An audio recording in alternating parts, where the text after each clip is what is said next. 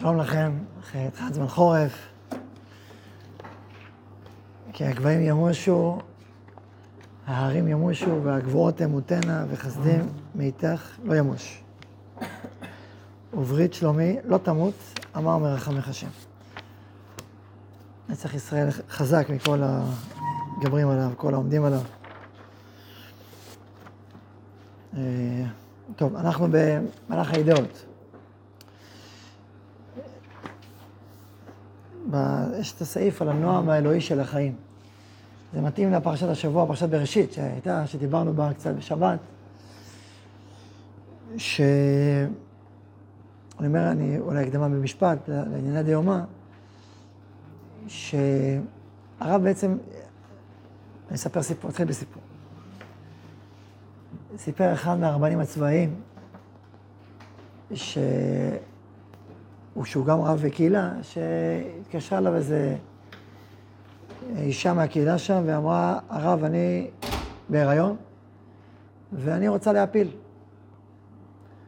עולם כזה אכזרי, מציאות חיים כל כך בלתי אפשרית, לא רוצה להביא עוד ילד לעולם כזה מורכב.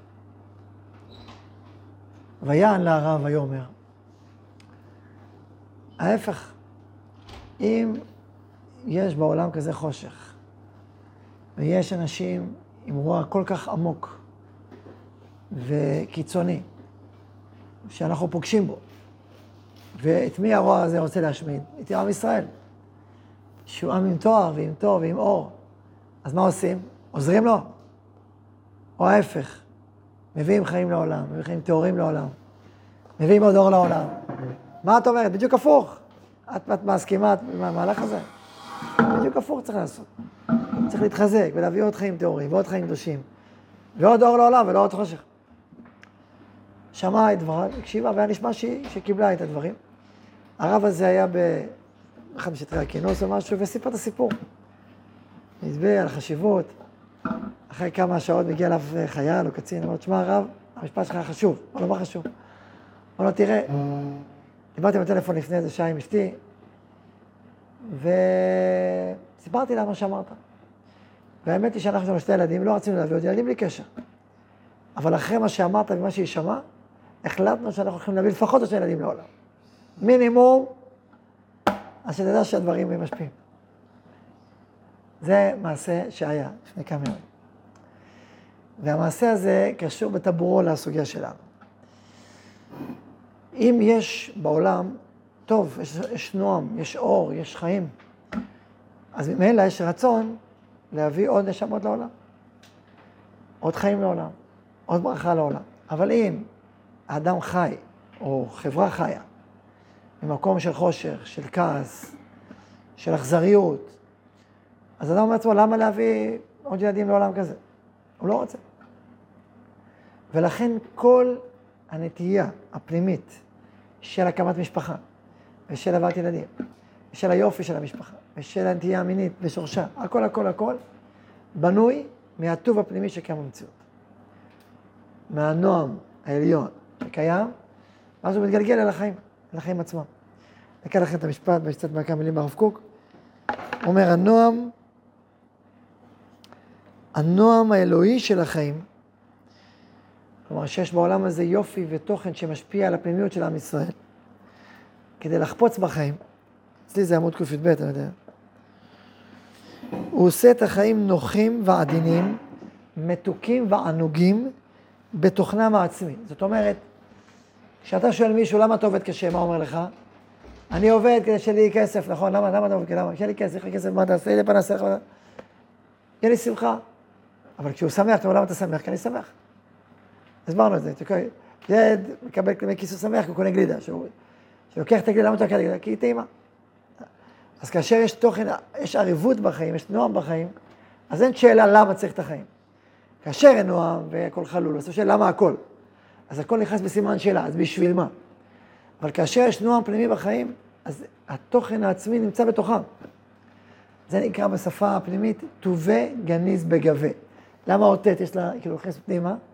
כי הטוב של הגלוז בתוכה. טוב אמיתי, הטוב שבו נמצא בקרבו, לא צריך משהו מבחוץ שייתן לו סיבה, אלא הסיבה נמצאת בתוכו פנימה. טובה, גניז, בגבה. טובו גנוז בתוכו. זה האותת, בפנים. תור, תור אמיתי. אז המגמה הערבה, העדינה והמקורית, היא, היא נמצאת בתוך החיים האלה, בעצמותם, והם רואים לא רק להתקיים אחרי מצאם, כי גם להתחדש ולהתרבות. הרצון לחדש את החיים ולהרבות אותם עוד ועוד, בא מהנועם של החיים. זה הסברנו בשבת, על והיה להם את האור כי טוב. אחרי שיש אור ויש טוב, אז הכל, כל הטוב שבא זה בא מאותו אור. ואז הרב תראו את הניסוח, איך הוא מנסח בעדינות וב... מכאן באות נטיית שמחת החיים הפנימית ונטיית ההתרבות הגנוזה, המסבבת את גלגל החיים ואת כל יופיים והדרה ונעימת האהבה שלו. כל היופי של הציור של החיים, של המשפחה, של הילדים, של האישה, של החתונה, הכל הכל בא מזה. זה נותן את, את היופי לכל המערכת, לכל המסביב. וממילא אין שום ניגוד בין האידיאל של תיקון עולם, האידיאל של התרוממות הרוחנית של החיים, לבין חיי המשפחה. אתה לא צריך לבחור או להקים משפחה או להיות איש אלוהים, כמו שאומרת הנצרות. כי זה אין שום סתירה. לכן אומר, זה נעשה מובן ומאוגד עם כל הכישורים האידיאליים שבנשמה העליונה אשר לאדם. והכוחות הטבעיים העזים לנו של קיום המשפחה, אינם מסערים בדרכם שום מהלך של מחאה וניגוד מוסרי. הכל נכנס בתוך מהלך אחד של עדינות רגש, נחת רוח, שלוות נצח. יש נועם פנימי שאותו הולכים ומרבים עוד ועוד ועוד. וזה טבעי שזה יהיה עם יופי ושמחה וברכה, והכל בא במהלך אחד של החיים. אין לי קונפליקט מהותי בין, בין המרחבים השונים. קונפליקט לא קיים. ואחר כך הוא אומר, הנועם האלוהי הזה, המתלווה עם כל לגימה ולגימה של החיים, אתה את זה, כל לגימה של... לוגמים את החיים, יש להם איזה יופי, איזה שמחה, איזה אור, איזה שפע. אז זה גורם להביט על החיים ועל המציאות בעין יפה ושמחת צדיקים. טוב, החיים טובים, שמחים. נכון שלפעמים יש רגעים קשים, זמנים קשים, יש אנשים קשים, אוקיי, יש חלקים כאלה, אבל החיים כשלעצמם, ברובם, במהותם, בפנימיותם, טובים, שמחים. להכיר כי כל אשר עשה אלוהים הוא טוב מאוד. ממש מביא את הפסוק בראשית. אבל לעומת זה, עולם האלילי, שאין לו נועם אלוהים חיים, זה שמקור אורה של הידיעה האלוהית העליונה שבטבע היצירה של ישראל, איננו יכול להתיישב במנוחת החיים ושמחתם. הוא חי בקונפליקטים מאוד עמוקים. יש קונפליקטים עמוקים מאוד. כי מצד אחד, הוא, אין לו את הנועם האלוהי של החיים, העוצמה של השמחה הפנימית, של הטוב הפנימי, לא נמצא אצלו בעוצמה. ואז קשה לו עם עצמו, ואז הוא מסתכל באופן שלילי על החיים. מלא זעף, מלא צער, חיים מלאים צער, מלאים כאב. וצריך לברוח מהכאב. אז איך הוא בורחים מהכאב? הוא שוקע בחומרנות, בהדוניזם, בנהנתנות. והוא מלא, ואז הוא אומר, בגבור עליו המכאוב, אז בסיום של החיים שאין ברוחו פנימה שום ניגוד ומעצון לכל התחומות הברבריות. אז בואו ניתן לפראות הטבעית, החייתית, את הכוח שלה, ובואו נעשה בתי עינוגים וכל מיני רעיונות הזויים של תאוות, שהן באות כדי להשתקע מהמשאלות הפנימיות של החיים, שאין להן מענה מלא ומספיק ושלם. אז הולכים אל החומר, והחומר גם כן הוא לא, הוא לא נותן מענה שלם, כי יש גם רוח, ויש גם נשמה, ויש גם יופי, מה? והקונפליקטים האלה לא נותנים מנוח, והחיים נעשים קשים. אתה מבקר את החיים עם ביקורת חריפה מתוכם ומברם, פנימה ומחוץ. לפיכך, זה המשפט, באה האליליות אל מחווה הבודאיות. זאת אומרת, הרב אומר, בגלל שאדם חי חיים אליליים, שאין לו את, אותו, את אותם, אה, את, את אותו הקשר הרוחני למגמה העליונה של החיים. וליופי הפנימי העליון שבהם, שהוא מתחבר עם היופי של המשפחה והיופי של החיים בפועל.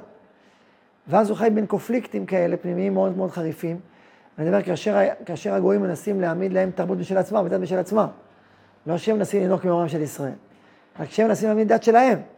אז הם מגיעים לנצרות שהיא חצי. הרב בארות הקודש מדבר על הנצרות, הוא קורא לה ייאוש למחצה. כלומר, אתה מייאש מלרומם את החיים, אז אה, אוקיי, אז אתה מנתק. הרוחניות רוחניות, מוסר מוסריות והחיים החיים. תנו לקיסר אשר לקיסר ואלוהים אשר לאלוהים ותפרידו בין הדת והמדינה, כי אי אפשר באמת לחבר בין דת למדינה. מדינה זה כוחות, זה אינטרסים, ודת זה ערכים, ואין מה לחבר אינטרסים לערכים, זה שתי עולמות נפרדים. בוא, בוא נכיר בעובדה שאי אפשר לחבר. זה בעצם התפיסה הנוצרית, שהיא בעצם בנויה על תפיסה אלילית שמדברת על ניתוק בין אלוהים לאדם, או בין כמה סוגי אלוהים וסוגי מקורי בריאה. היא לא באמת מפנימה את המושג של אחדות, של השם אחד, שיש מקור אחד לעולם כולו. כל אשר עשה והנה טוב מאוד. היא לא מבינה את ה... היא לא, היא לא באמת מתחברת לה, ברוח לאמת הגדולה הזו. אז מה עושים? אז לא הולכים לנצרות, אבל אם לא רוצים לחיות בסתירה פנימית, ולא מוכנים לחיות את המדינה בהפקרות מאלוהים, וגם לא רוצים לחיות עם אלוקים בלי, בלי, בלי משפחה, בלי חיים, אז יש המון כאב, נכון? יש המון צער. הבודה, יש בודאיות, בודאיות, הבודה. הרב קורא לזה במקום אחר, בודהיסמוס, בארות הקודש, אז, אז, אז זה בעצם מפלט מהצער של העולם. תסתכלו בכתבי המזרח, יש שם המון צער קיומי ואין לו פתרון. אז בואו נלך למרחב חדש לגמרי של קיום, שזה הנירוונה. מה זה נירוונה? זה מין להתכנס לאיזשהו מחוז קיום שהוא על-אנושי, והוא אנושי בו זמנית. משהו כזה, מין, מין דבקות כזאת, רוחנית כזאת, שהיא למעלה כזאת, אבל היא לא קשורה לחיים. היא סוג של תרדמה, היא סוג של תרדמה ענוגה כזאת. אז מה זה? זה לא החיים עצמם, זה משהו, זה מין משהו אמצעי כזה. הרב קורא לזה הייאוש הגמור. עכשיו זה כזה מה יפה להגיד, הנה יש פה איזה רוחניות, יש פה איזה, יש איזה גם צד כזה. אבל יש בזה צד אחר לגמרי. כי אתה בעצם התייאשת גם מהרוח. התייאשת מלחיות חיים מלאי אור. אז חיים בפועל אי אפשר. חיים רוחניים גם אי אפשר. אז יש לך המון כאב. אוקיי, אז תלך לנירוונה. אז הרב קורא לזה שהיא מוצאת את מגמת מנוחתה באפיסה והאבדון המוחלט. כוס הקצף על החיים ומרירותם, שהם התמצית המורגש של כלל המציאות, עולה על כל גדותיו. וכל כלי השכל והרגש, האמונה והדמיון, מתמלאים בשאיפה אחת של חפץ החפצים, להיכחד ולהימחות באין שריד וזכר. חריפות הרב כותב פה. יש, יש בעולם המזרח מין אמירה שאתה לא יכול גם להתאבד, כי אם תתאבד, תחזור בגלגול. אז זה לא יעזור. אז לכן צריך למצוא דרך אחרת, שהיא מין, מין איזה עונג כזה מסוים, שהוא מין תרדמה כזאת, שהוא מין משהו שהוא כזה הערה כזאת, שהיא, שהיא לא בעולם הזה, וככה מוצאים פתרון לכאבי החיים. ברוך אתה, אדוני. אלוהינו מלך העולם, שהכל נהיה מדברו. ניבי, תודה.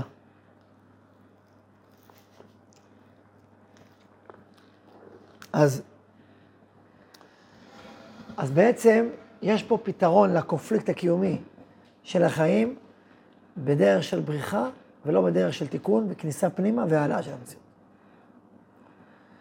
ולכן זה משקף פה ייאוש גדול מהמציאות ולא תקווה גדולה.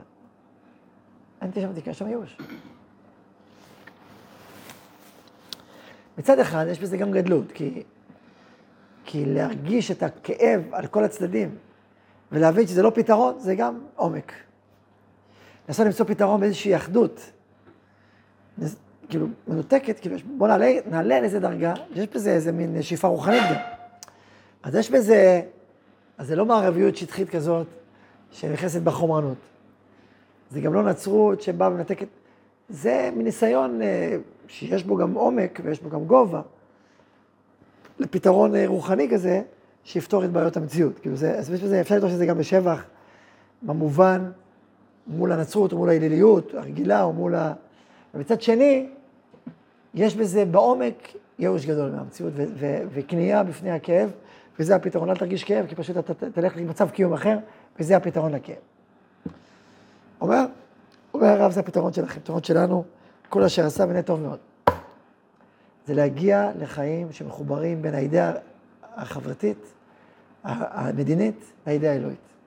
אנחנו לא מוכנים לוותר. אנחנו מלאי תקווה, מלאי אופטימיות. תור כל, תחשוב על המשפט, וירא אלוהים את כל אשר עשה, והנה טוב מאוד. לא פחות מזה. כל אשר עשה. זה קשה לחיות ככה, הנה תראו מה קורה לפניו. רואים את הרוע המטורף הזה, מה זה כל אשר עשה. נכון? זה לא פשוט. אבל תחשבו איזה עומק של אמונה, איזה עומק של אמון, איזה עומק של אופטימיות העם היהודי נושא בתוכו. לא פחות מתיקון עולם במלכות שדי. בתוך זה יש גם מיגור הרשע, יש גם מלחמה ברשע, יש גם הכרה ברשע. בסדר. אבל הכל הכל יעלה לטובה, והכל הכל יתוקן, והכל הכל יהיה טוב. והכל בעתיד. אנחנו נוסעים במסע שכל כולו יהיה לפחות טוב. וגם אנחנו כעם, אנחנו כאדם, הולכים ומתקנים, הולכים ומתבשמים, הולכים ומתפתחים למקומות חדשים.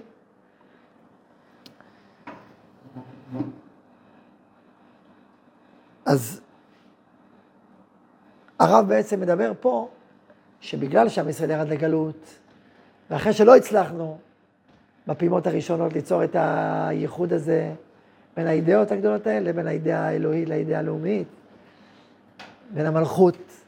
מה זה אידאה, מה זה אידאה לאומית? אידאה לאומית זה בעצם איך עם ישראל מולך במציאות. איך, איך עם ישראל כחברה, כעם, מביא אור לעולם. הוא מחובר לאידאה האלוהית שהיא שורשו. שהיא מהותו, אידאה האלוהית המוסרית, שהיא, שהיא בעצם המהות שלו. אז כאשר נשברנו בגלות, אז נוצר פירוד בין האידאה האלוהית העליונה, הרוחנית, הדתית, לבין האידאה הלאומית. ואז הגיעו הדתיות, הדת, הדתות שמנסות לדבר על דת בלי לאום. על רוחניות בלי מציאות. פיזית, בלי מציאות שלה, בלי מציאות של מדינה. אז דיברנו בזה. אז העולם הדתי, הרעיון של המושג דתי, או דתיות, היא בעצם רעיון, לפי, לפי השגרה הנהוגה, זה כאילו החלק הרוחני שבך והחלק המוסרי שבך, אבל כל האישיות שלך לא בהכרח קשורה לסיפור. ודאי לא האישיות הלאומית וה, והחברתית. יש, אז זה דתיות, זה לא קשור לעולם הלאומי ולמערכות החיים הכוללות, לא. זה בא מה, מהפירוד בין שני המאורות ומהגלות. ואז הוא אומר, אמ, שגם היום, בגלל שהשכינה עלתה והאידאה האלוהית היא לא מופיעה בתוקפה ותפארתה, אז כאילו, זה לא רק עניין של פירוד בין האידאות, זה גם החלשה של האידאות. גם הלאומית וגם האלוהית. גם החלשה של האידאה האלוהית, זה נקרא השכינה מסתלקת. כלומר, מצד אחד השכינה הולכת בגלות, מצד שני מסתלקת, איך זה מסתדר? כי יש מרחב עוצמתי, אדיר, של אור אלוהי שעולה, כלומר שעדיין יצא לא מופיע. מצד שני יש תמצית שמופיע, שלא יכולה בגלות, יש איזו תמצית מסוימת שמופיעה עם העם היהודי ושומרת עליו כעם שלא יתפרק ויאבד. איזשהו, איזשהו גרעין פנימי יש בכנסת ישראל. אז כאילו השכינה העליונה הלכה והשכינה התתה כאילו נמצאת. אז יש בזה איזשהו קשר, אבל אין, אין כוח אמיתי לא בעולם הלאומי ולא בעולם האלוהי. לא בעולם האלוהי, כי ההשראה לא, לא שורה בעוצמה ובתקווה ובתפארתה.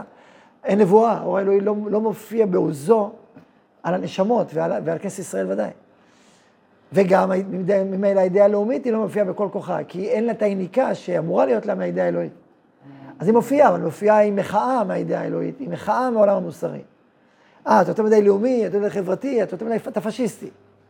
אתה לאומני, אתה יותר מדי אגואיסטי, וחושב על עצמך. ולכן כאשר יש מחאה מצד המוסר והדת על העולם הלאומי, זה מחליש את העולם הלאומי, כי סוף סוף באדם יש את המרחב הרוחני, והוא, כשהוא, כשהוא עם קופליקט עם, האישיות, עם החלקים האחרים באישיות, אז זה מחליש את כוחם. בצדק, בצדק. ולכן כל עוד אנחנו בגלות, אז אי אפשר לעולם ולישראל לברוא את המציאות השלמה, הכוללת של ייחוד המאורות בגדולתם ותפארתם. ולכן גם הלאומי הוא לא הלאומי, וגם האלוהי לא אלוהי. וממילא בפירוד הזה ובהחלשה הזאת, אפשר להיכנס לדתיות, שזה אור אלוהי מוקטן ומוחלש ומנותק, ולאומיות מנוקטנת, וכל העולם הדתי של הגויים יכול להיכנס.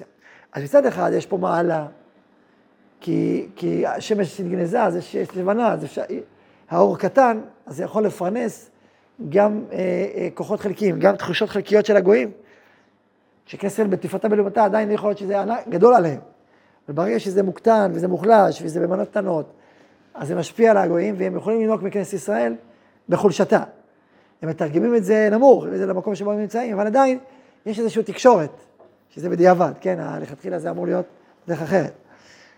ולכן אנחנו יכולים באיזשהו דרך חיצונית לפרנס את האומות, וזה יכול להיראות מבחוץ, דת היהודית, דת נוצרית, הדת האסלאמית. יש דתות בעולם, וזה אחת הדתות, כן? בוא תלמד מה זה דתות.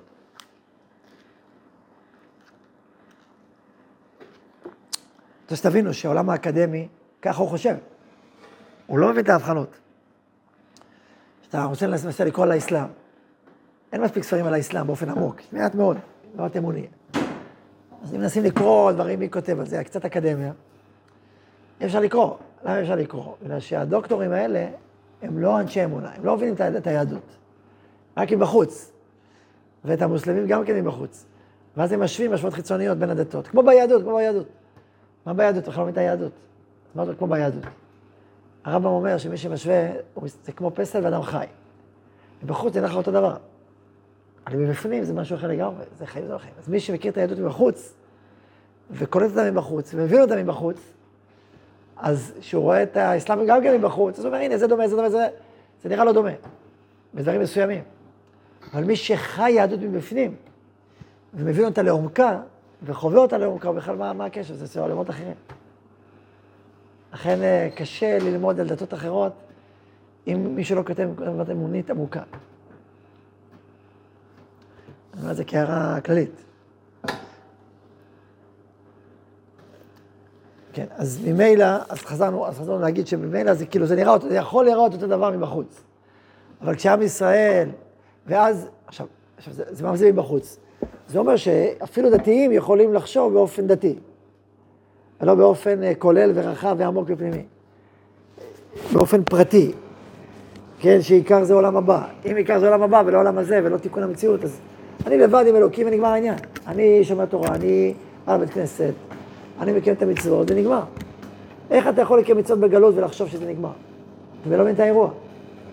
המחשבה שאפשר להישאר בגלות ולחיות חיים דתיים שלמים, זה מחשבת גלות, זה תולדה של הקטנת המאורות, זה תולדה של הדתיות, של התפיסה הדתית, ולא האלוהית, הכוללת. כי איך אתה יכול... אם אתה מבין שצריך להיות חיי אומה בארצה בגודלה הרוחני, שזה בעצם המשמעות של חיבור בין האידאות, ואתה חושב שבחיים דתיים, שאתה בא לבית כנסת, או שומר שבת, וזה נגמרת את העניין, אז אתה בכלל לא מבין את האירוע. אתה לא, ולא, לא, לא חסר לך ארץ, ולא ממלכה, ולא מלכו בדוד, ולא מקדש, ולא... אתה חי בקטנות המוחין הדתית והרוחנית והלאומית. לא מדבר על הקיצוניים שבאו ואמרו, הרפורמים שמחקו את השיבה לציון בכלל, שזה עוד יותר קיצוני. גרמנים נדת משה, ככה הם חשבו על עצמם, זה בכלל. אפילו אנשים שמבינים שהם לא גרמנים, שהם יהודים. אז בתמצית הזאת יש, אבל בתודעה בפועל, זו תודעה דתית של גלות ולא תודעה של שיבת ציון. כן. אני לא בטוח מה שאני אומר, אבל אה, איך הרב סולובייצ'יק הסביר את זה? הוא לא כל כך אה, עלה לארץ. קודם כל, בעומק הוא רצה לעלות לארץ. אז זה דבר ראשון, והוא חובר לארץ, הנה החתן שלו עלה לארץ. הבת שלו. אה, עכשיו, אה, יש דברים שהם באמת אה, מודגשים אחרת. עכשיו, אני יכול להגיד לך שיש משפטים הברית שקשה לי את זה. משפט, אדם ענק, אבל יש דברים. יש לי משפט, הוא כותב תצלח הרוח על כנסת ישראל שם בחוץ לארץ, בנהר הזה, ותחזור להתנבק עם קדם כל מיני דברים שהם לא... יכול להיות שהוא לא חושב יהודה הלוי, הוא חושב שהנבואה נמצאת גם בחוץ לארץ, אבל... לא כמו הרמב"ם, לא, לא ברור לי. אז אני לא מומחה לתורת הרסולובייצ'יק, אני אגיד לך בכל המישורים. אבל אמ, גם הוא מבין שכל דלי דופק וצריך לחזור לארץ ישראל, זה ברור, בסוף. לכן בסוף הוא התחבר לדפיקת הדעות של שיבת ציון. לא בעוצמה של הרב קוק. יכול להיות שהוא כמו עולם חרדי אחר, זה גם לא שצריך לחכות עוד, שברור שהפתוס והעוצמה של שיבת ציון כפעימה גאולית, נמצאת שם במקום, במוזיקה הרבה יותר עדינה, הרבה פחות עוצמתית וסוחפת.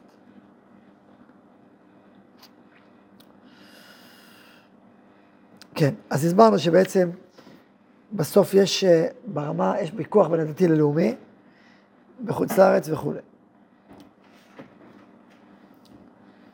הרב מסביר אחר כך ש... שהביקורת על הנצרות, יש ביקורת גדולה על הנצרות, גם הנוצרים עצמם, שהביקורת הזאת גרמה להרבה מהגויים להתרחק מהנצרות ולכפור, ואחרי זה גם ליהודים. למה? כי זה גורם, אם אתה לא מתחתן, ואם אתה מסתכל על כל האדם בחטא, והאישה היא חטא עצמה, וכל הסיפור, והעונש, והגיהינום, ומאוד מאוד שכר ועונש, כל מיני ציון של שכר ועונש. אז אנשים לא רוצים לחיות ככה עם דתיים כאלה, ואז הם, אה, אין עוצמה, ואין גדלות האדם, ואין רוח, ואין פנימיות. אז כופרים. אז הרבה מהכפירה בדת הנוצרית באה מאותו חולשה. ואז, ואז, ואז תולדה באה הכפירה ביהדות, כי מאותו, מאותה, מאותו מחשבה שהיא כמו הנצרות. ולשים לב לשונות המהותית והיסודית בין השניים.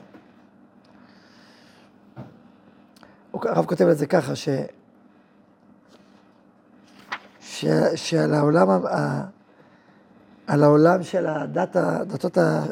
של הגויים, הוא אומר, הוא אומר ככה, הוא אומר, ניצוצי החיים שהיו ביהדות ובאו וגלגלו לנצרות, נפלו שם וגרמו שם כדרות. גנבתם ניצוצות חיים, אבל הפכתם אותם במסך שלכם, ואז הוא אומר ככה, שעל כל היכלי הספרות והאומנות הורגת הסממית של הייאוש והפסימיות את קוריה, לדכא כל רוח ונפש ולהכות את הארץ חרם. זאת אומרת, זה סיפור אחר לגמרי, של כדרות, ותסתכלו הנוצרים, כל הליטורגיה, כל הכל, הכל זה סיפור אחר, זה איפה החיים, איפה השמחה, איפה הגבורה, איפה העוצמה. הוא אומר, הרגש הדתי, שבא לבדו תחת האידאה האלוהית, הוריד את הגבורה העליונה האידיאלית של נשמת האדם עשר מעלות בשפל. חדל הששון הפנימי, אפסה העוצמה הרוחנית העליונה, המשווה את רגלי האדם כאיילות, המנצחתו בנגידותיה ושירת עוזה. ויבוא סגנון של פרושיות, מה חובתי ואעשנה בעבדות קטנה מלאה זוועה ורפיון. וגם הרעיון הלאומי, תראו את המסמכים שלו, ירד ממשגב אידיאליותו האדירה והקוסמת, והיא לרעיון מדידי למין מסחר מתפשט על נפשות רבות, או המדינה היא חברת אחריות גדולה. תחשבו היום, גם היום, דיבר אחד, ה... אחד האנשים שהוכו פה בטבח שהיה. אני לא שופט אותו על ה... חלילה. אבל הוא אמר משפט כזה, יש חוזה ביני לבין המדינה. ההורים שלי באו בעלייה הראשונה, ויש חוזה, המדינה מגינה על אזרחים. והמדינה לא הגנה עליי, והיא לא הפרה את החוזה, אז אני לא יודע אם להיות פה, משהו כזה. אם להיות פה, לא להיות פה, הוא לא יודע מה לעשות. קודם כל, זה רואים שזו שפה של רפורמה, של מתנגדי הרפורמה, שהמציאו אותה. יש חוזה בין המדינה, המדינה שלך, אני לא בא לשרת. זה, זה בדיוק השפה. שמי שחי ברוח של הרב קוק היא שפה זרה לחלוטין. היא שפה זרה לחלוטין. איזה מין, מין חוזה, זאת אומרת, אני נותן למדינה, המדינה נותנת לי, חוזה בין האזרחים. זה רעיונות חוץ, חוץ, רעיונות חול. חברת אחריות גדולה. אני נותן מיסים, אני משרת בצבא, אתם תשתנו לי זה ותנו לי זה. לא נתתם? לא נתתם לי, אין חוזה. זה שפה שהיא מתאימה לשפה חילונית, לחשיבה חילונית, שמבינה את המדינה, אין בזה שום רעיון אידיאלי, אין בזה כלום, אין בזה שום אידיאה, אין בזה שום רעיון אידיאלי. עכשיו, זה ודאי לא מה שהיה לפני שתי דורות, כן? שתי דורות, לפני שתי דורות, עלייה ראשונה, שנייה.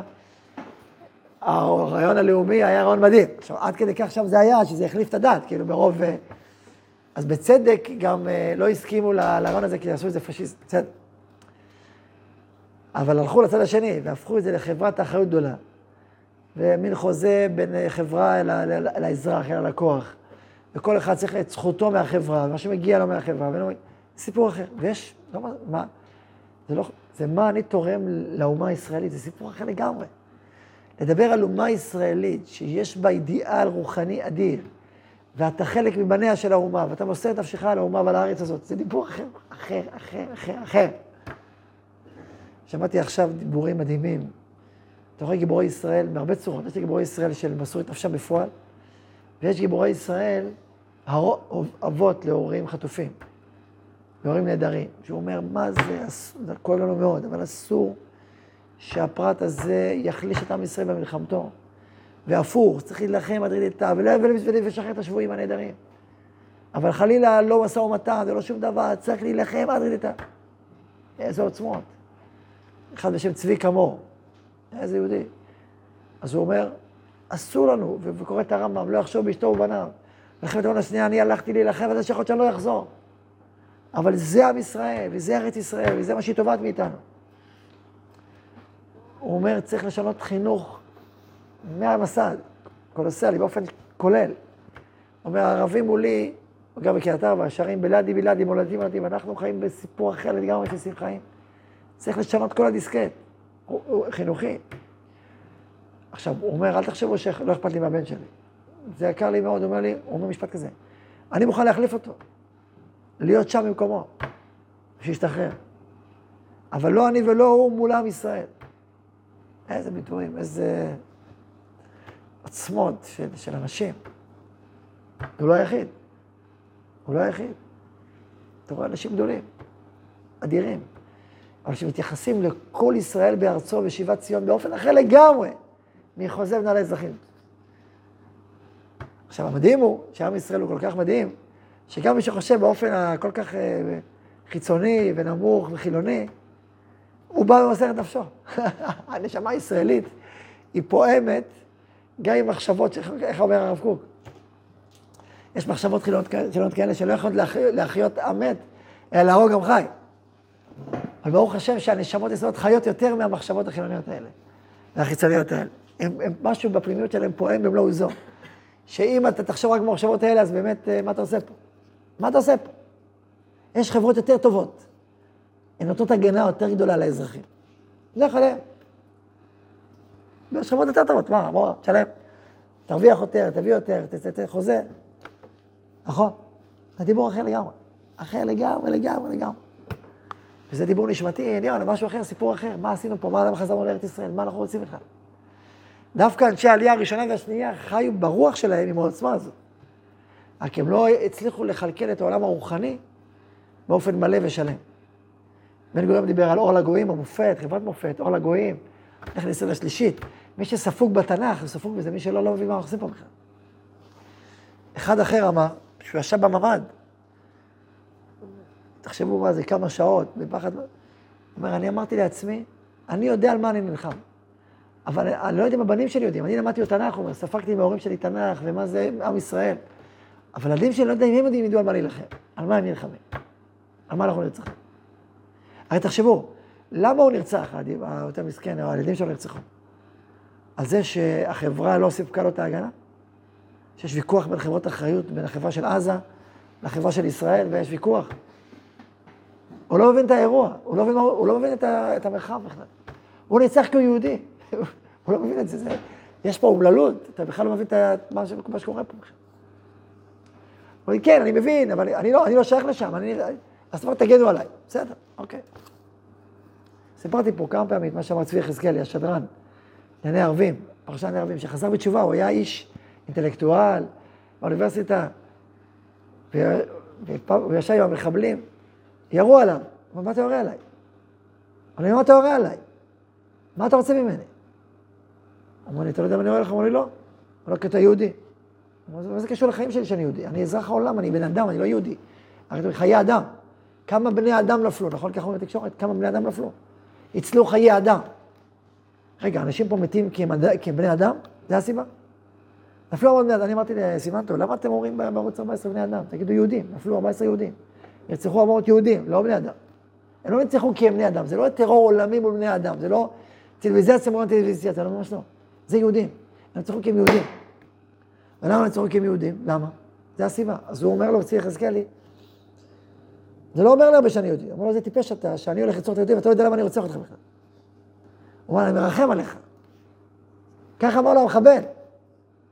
אז זה טלטל אותו, הוא התחיל לחקור מה זה אומר שהוא יהודי. אם המחבל רוצה לרצוח אותו שהוא יהודי, הוא לא הבין את זה, עד אז הוא לא הבין את זה. הוא חי בסיפור מומצא, באיזה מזרח תיכון שהוא בכלל לא מבין את האירוע.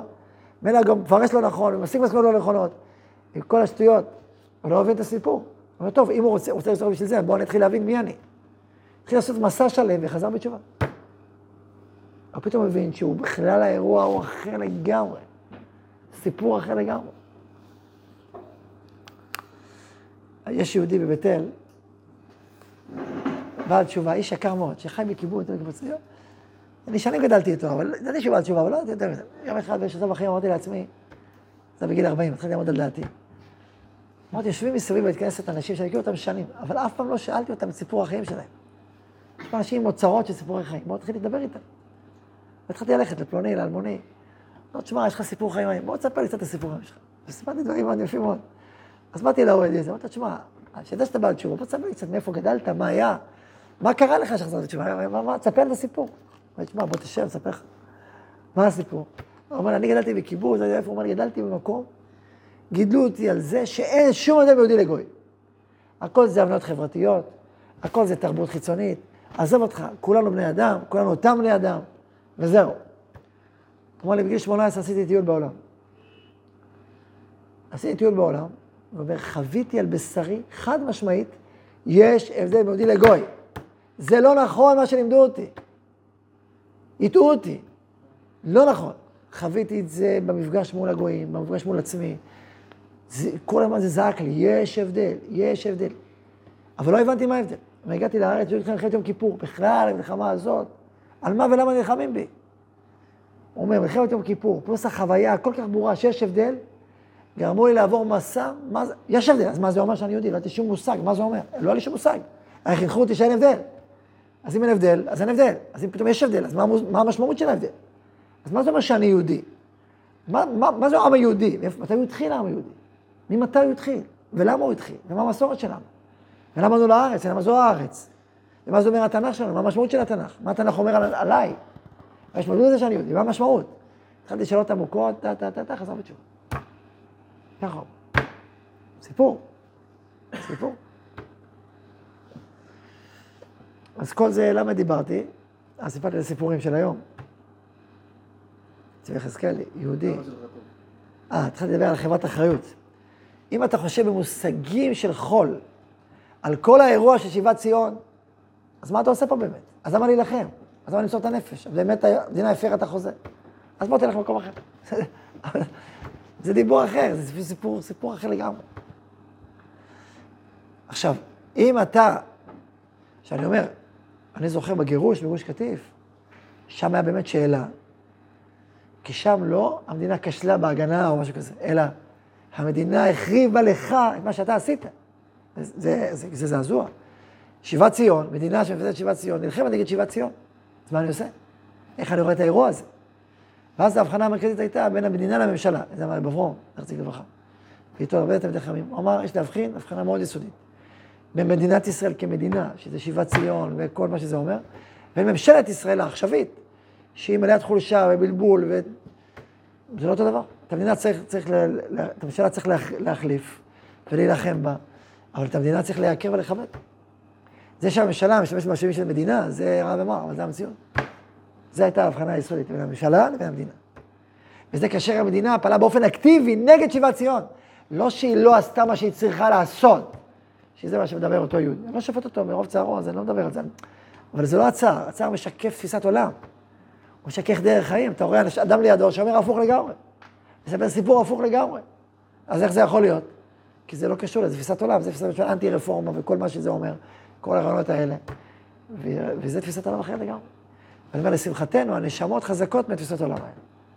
אבל אם נשאיר תפיסות העולם האלה, הם יכבו את העם הזה. זה ברור. עכשיו, אני לא אומר עכשיו אני לא אומר שזה מחלוקת, אני רק בא, הפוך, הנשמות דווקא מתאימות. אני רק בא להסביר מה המשמעות הכבירה של, תפיס, של, של תפיסות העולם לא נכונות, גם על העם וגם על הדת. וגם תפיסה לא נכונה על הדת, וגם תפיסה על העם יוצרת כל כך הרבה משברים ובעיות. ולכן הוריגו לדתי, למה אתם לא מתגייסים? איפה, איפה אתם מתחברים לשיבת ציון? אתם מבינים את העניין?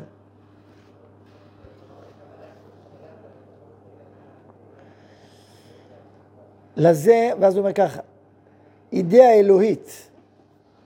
אני, אני חייב לקרוא לכם את המשפטים, יש לו... אני אקרא ואני אסביר, אבל אי אפשר, אין תחליף למשפטים ה... הוא אומר ככה, אומר, האנושות לא יכולה לחולל מרכז לאומי, אני תביא לי רגע את הבעיה שלנו, זה לא אותו, אותו פורמט.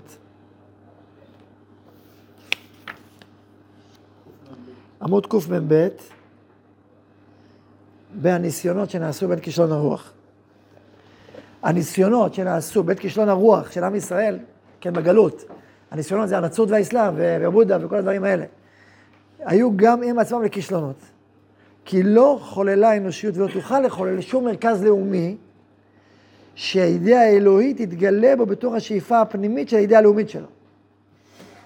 כלומר, עם, עם כזה, שהשאיפה הפנימית שלו באידאה האלוהית, שלזה מוכשר רק העם הזה המרגיש שהבושם הזה, האידאה האלוהית, אינו צריך שום בושם לבשמו. להיות עם, אלוה, עם אלוהי, עם קדוש, עם נשגב, עם נעלה, זה ישראל. ושהוא מספיק להניע את כל גלגלי חייו הכלליים בטוב טעמם ובעצם שכלולם. לכל חפץ של גדולה לאומית והתעוררות חיים. וזה מוכשר רק ישראל בטבע יצירתו המיוחדת. עם זו יצרתי לי, תהילתי יספרו. בורא עולם בחר בישראל כדי ליצור נשמה, נשמה אלוהית בתוך עם. זאת אומרת, עם מלא רוח, מלא תוכן, מלא קודש, שמתוך זה הוא פועל את כל חייו הלאומיים.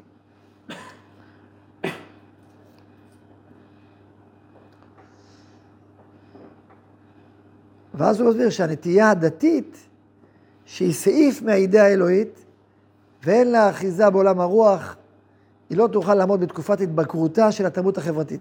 אבל ככל שהתרבות מתבקרת, היא שואלת שאלות גדולות על המושג הזה של עם, על הבעיות המוסריות שיש בעם, כמו שאמרנו. היא מקטינה את הרוח. לכן, רק כשישראל נמצא בתפארתו, בביתו הלאומי, על חייו, עם רוח אדירה ועם מוסר אדיר וטהור, והלאומיות מחוברת אל הנשמתיות שלו, אז הוא יכול להגשים את מטרתו, מטרת יצירתו, ואת האור שלו להביא לעולם.